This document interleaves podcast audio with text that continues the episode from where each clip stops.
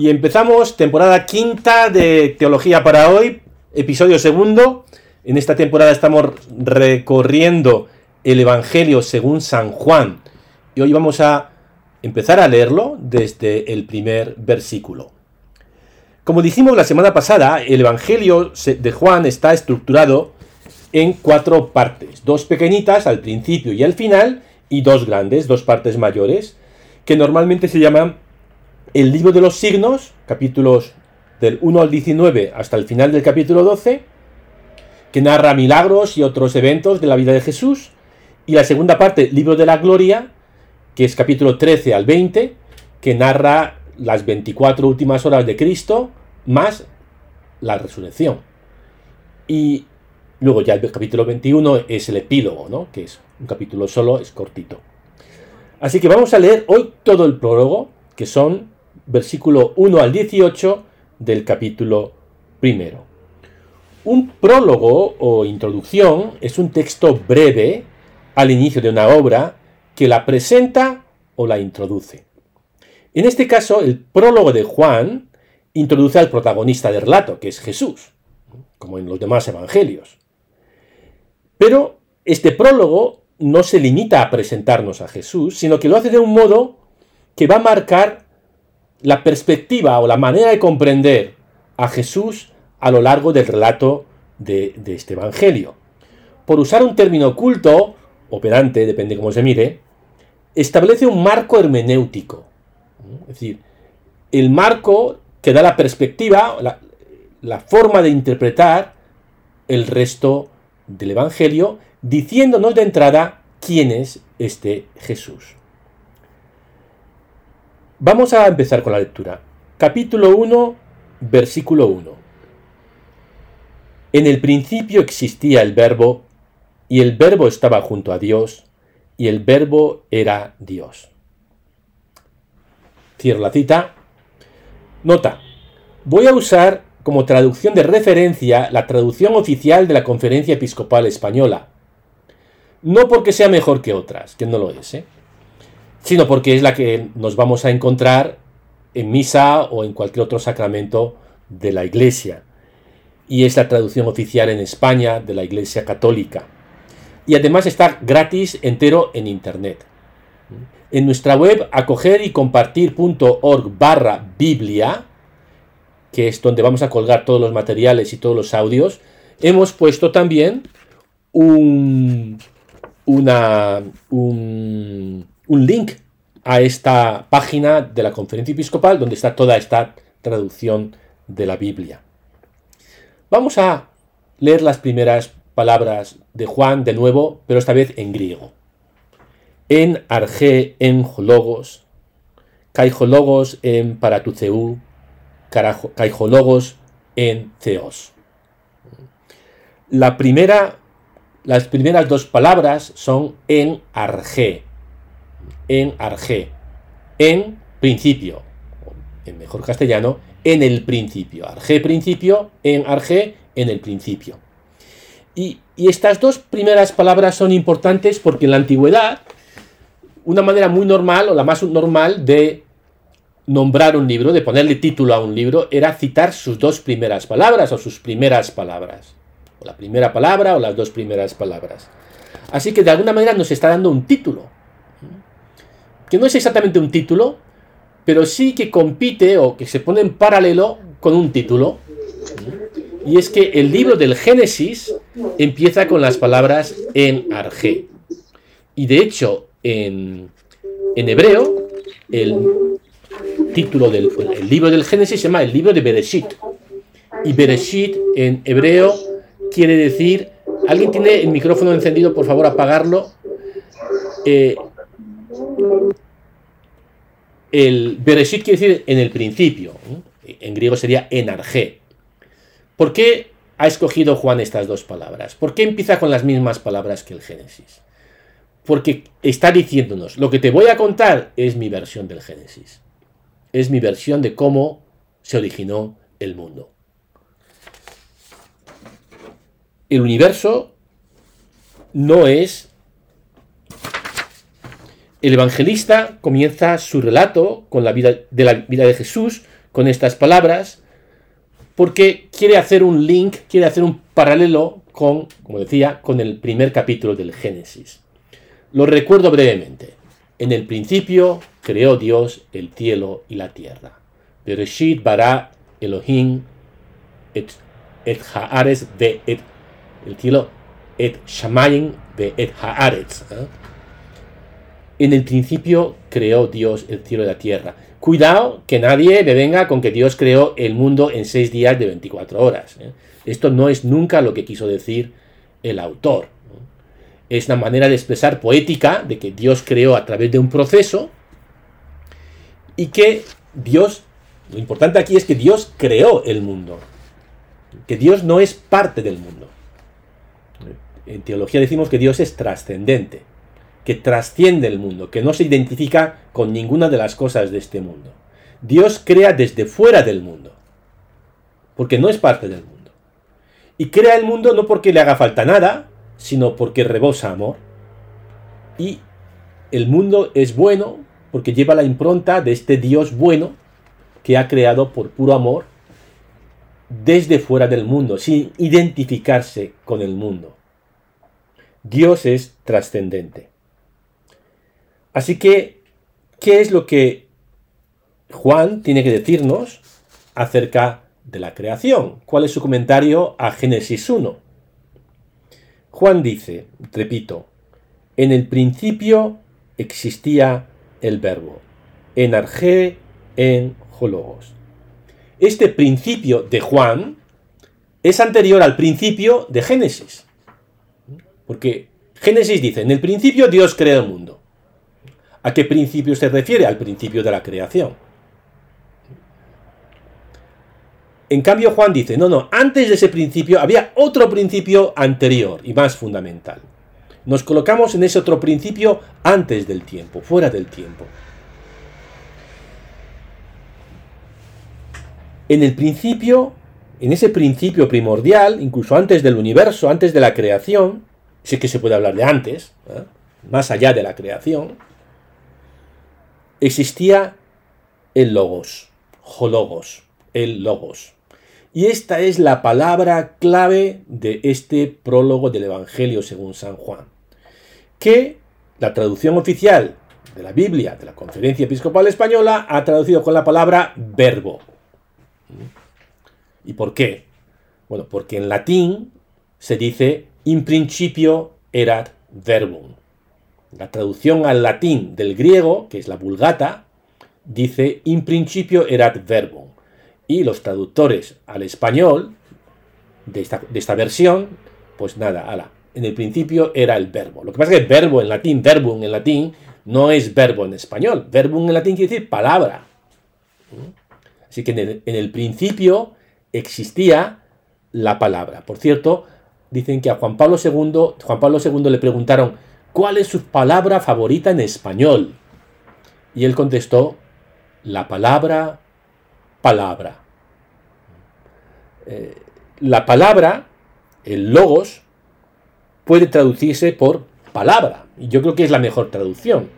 Sin embargo, tampoco esta palabra, palabra, le hace del todo justicia al concepto griego logos. De la palabra griega logos se deriva la palabra española lógica. Esto tiene lógica. En griego sería, esto tiene logos. logos en griego no es palabra en cuanto sonidos o grafismos sobre un papel, es el contenido de la palabra, es decir, el significado, la razón que esconde la palabra. No el envoltorio de la palabra, que sería el sonido o, la letra escrita, sino el significado, el contenido, la dimensión interior de la palabra, su razón, la razón, el sentido, el significado. Por eso la palabra, la raíz logos aparece en los nombres de las ciencias. Psicología, biología, geología, son discursos razonados sobre la psique, o sobre el bios, la vida, o sobre el geos, la tierra. decir, el logos es la razón, el significado, el sentido.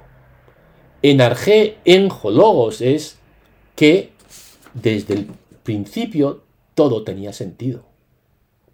Que el universo no es fruto de leyes impersonales y del azar.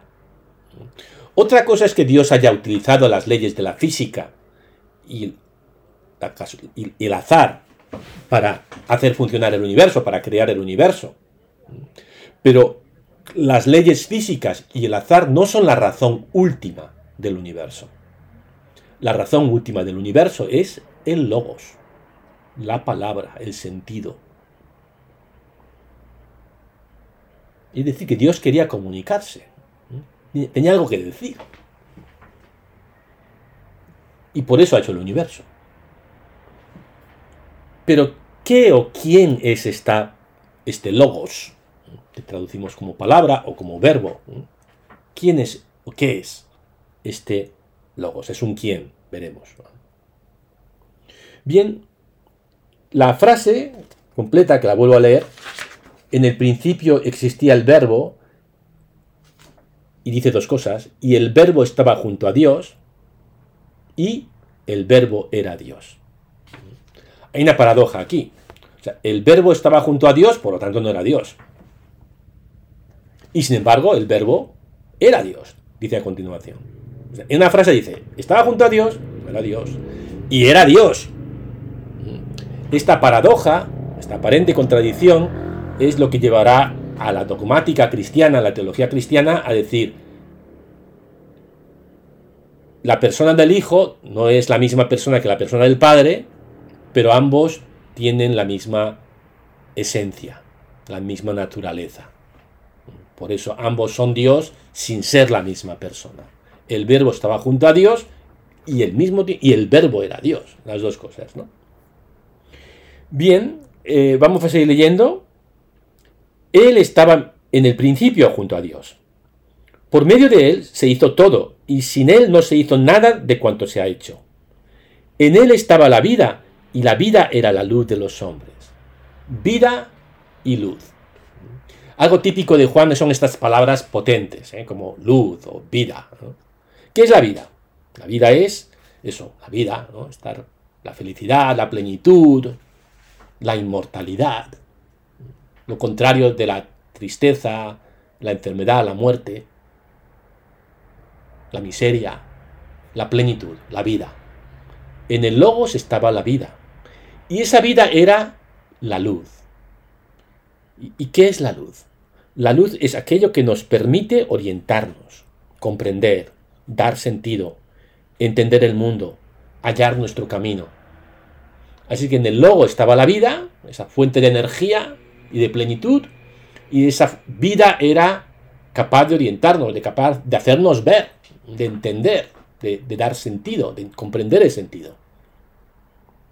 Pero ¿qué pasa? Seguimos leyendo. La luz brilla en la tiniebla y la tiniebla no lo recibió. Es decir, esa posibilidad de plenitud fue rechazada. Esto el Génesis lo cuenta en el capítulo 3, ¿vale? Adán y Eva, el primer pecado, el Adán, y Eva que se apropian ¿no? de lo que Dios quería regalarles y frustran el proyecto de Dios, frustran el paraíso, frustran la vida, frustran la plenitud.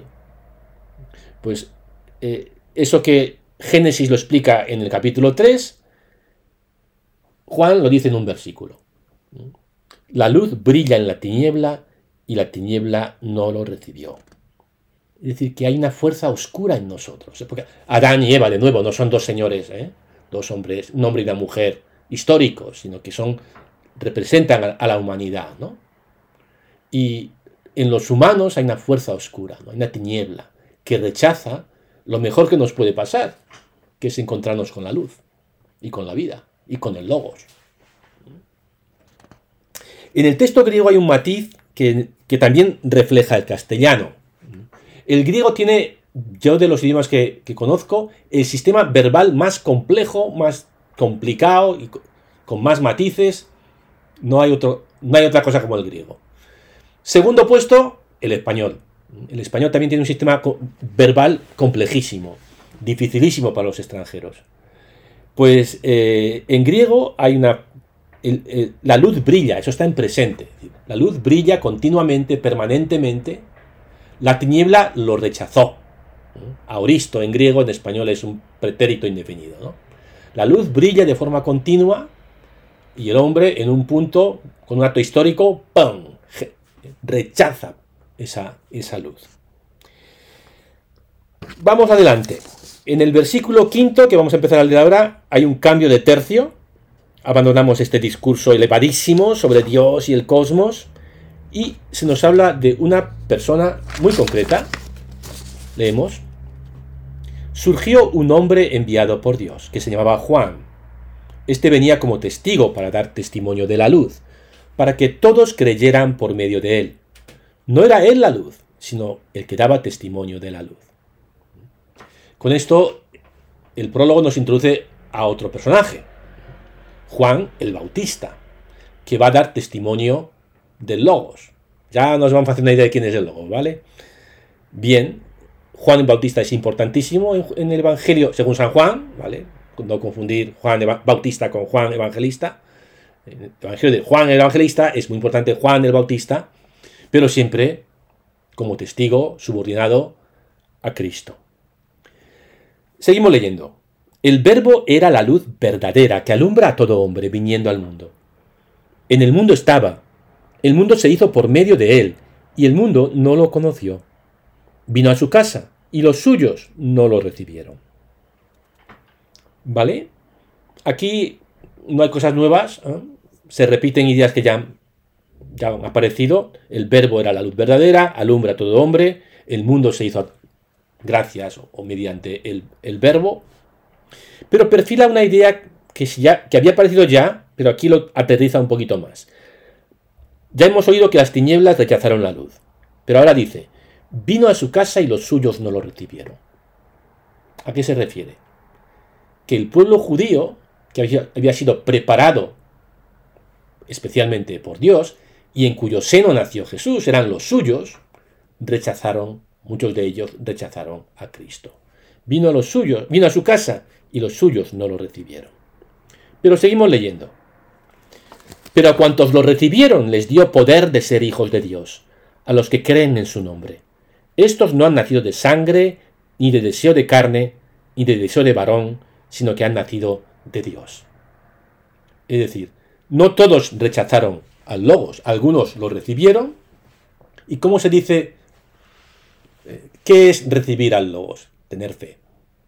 La única forma de acceder, de acoger al verbo es creyendo, es aceptándolo por la fe. Y, no, no es una herencia biológica ni es una herencia cultural. O sea, no es porque como yo soy judío, pues ya está, tengo fe. No, transportándolo a nuestro presente. Como yo soy católico, pues ya está. No, no, no. Solamente la fe te accede, te, permite el acceso. No es una cuestión de carne o de sangre, no es una cuestión de herencia, eh, herencia biológica o cultural.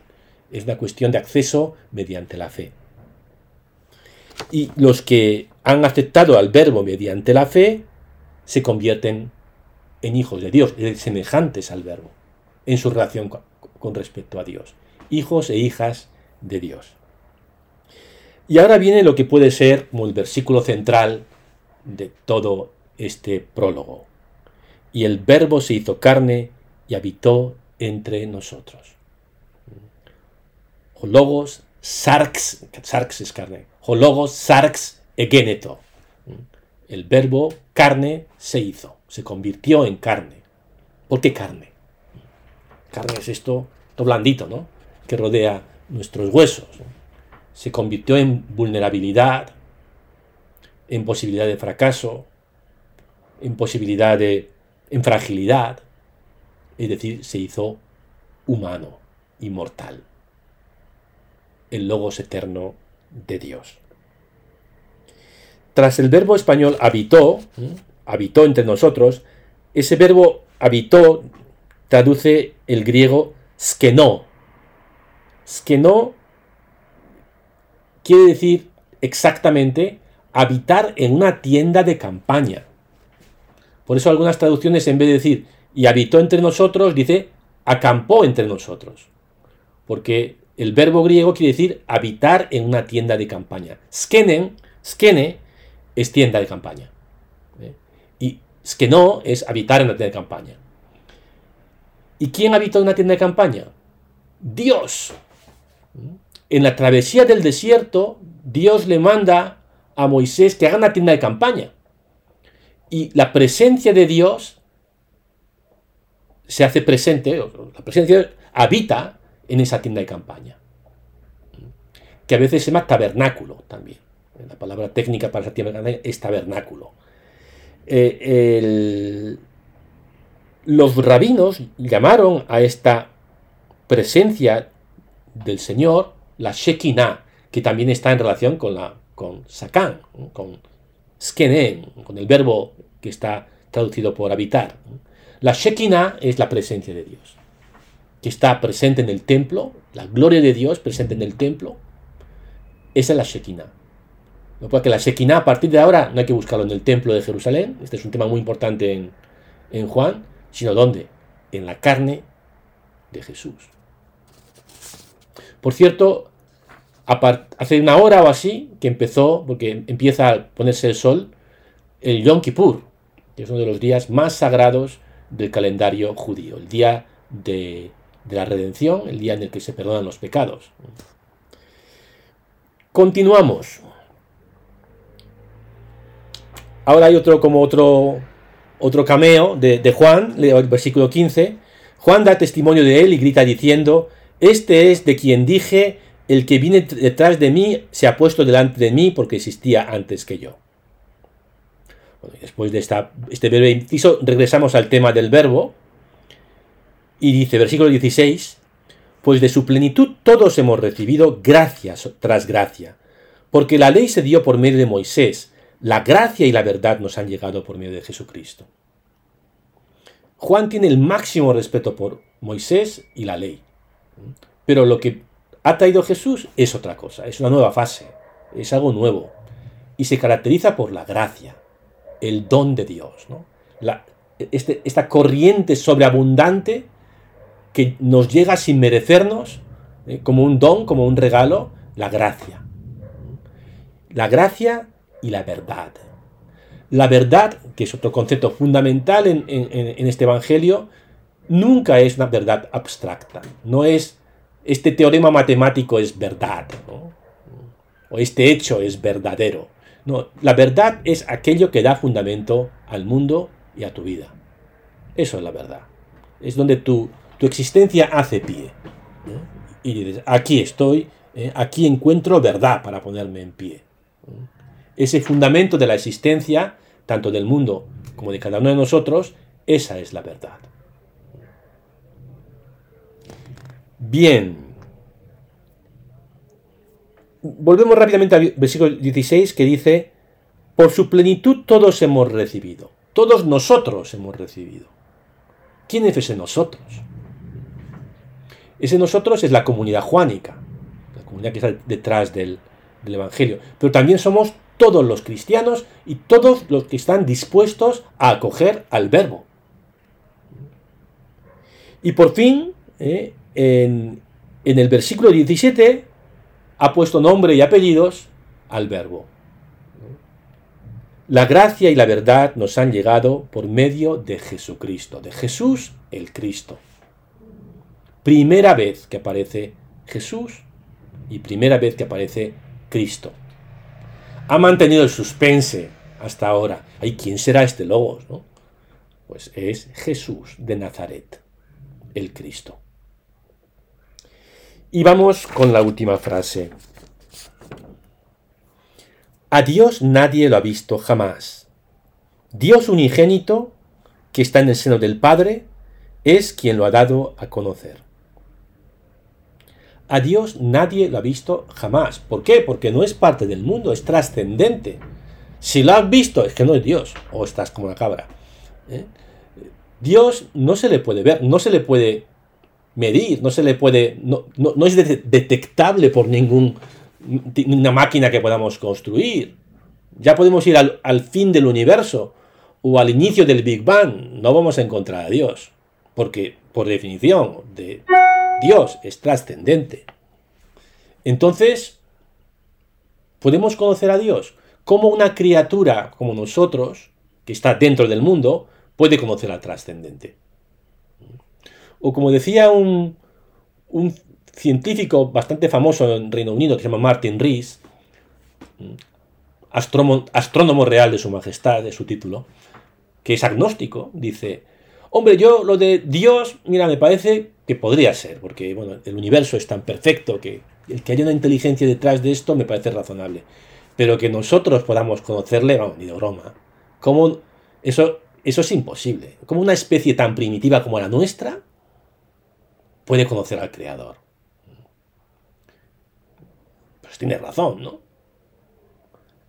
A menos que Dios haya querido darse a conocer. Y la buena noticia es que sí, que Dios ha querido darse a conocer. ¿Cómo? Entregándonos a sí mismo. O lo más parecido a sí mismo, o algo que es igual que él mismo, que es el Hijo, que es el Logos, que es el Verbo. Y aquí hay una diferencia importante entre el Islam y el cristianismo. En el Islam, ¿qué es lo que Dios revela? Un texto, el Corán. ¿Y qué hace falta para que Dios pueda revelarnos el Corán? Un mediador. ¿Quién es? Mahoma, el profeta. Así que en el centro tenemos Dios, Corán, nosotros. Y ayudando en el proceso a su lado, Mahoma. En cambio, en el cristianismo tenemos Dios que se revela en Jesús, que se revela a sí mismo, como dice el Concilio Vaticano II, que se revela a sí mismo en Jesús, personalmente, y la Biblia es muy importante, pero la Biblia es secundaria, porque da testimonio de Jesús. Así que en el centro está Dios, Jesús, nosotros, y a un lado, dando testimonio de Jesús, en un sitio privilegiado, la Biblia. Los papeles están invertidos. En el Islam, el texto está en el centro. En el cristianismo, la persona de Jesús está en el centro. Y el texto está a un lado. Así que Dios trascendente, al que nadie ha visto jamás, se ha manifestado, ha venido a nosotros, ha acampado entre nosotros en Jesús, que es alguien que está en el seno del Padre, que es alguien que conoce íntimamente a Dios. Y es este que conoce íntimamente a Dios quien nos lo ha dado a conocer. Así que, ¿cómo podemos hacernos una idea de cómo es Dios? escuchando, pero también contemplando a Jesús. Dios es un padre de ordeno y mando. Pues no, no es lo que nos dice Jesús. Estás equivocado. Eso te lo has imaginado tú. ¿Cómo puedo saber cómo es Dios? Escucha a Jesús. Contempla a Jesús. Así verás cómo es el Padre.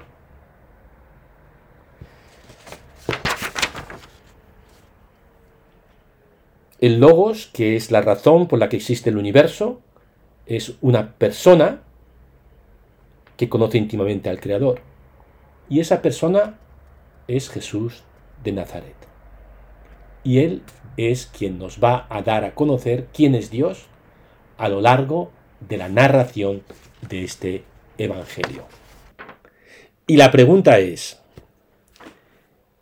¿qué, dices, qué dice la gente sobre el sentido de la vida. ¿Y qué dices tú?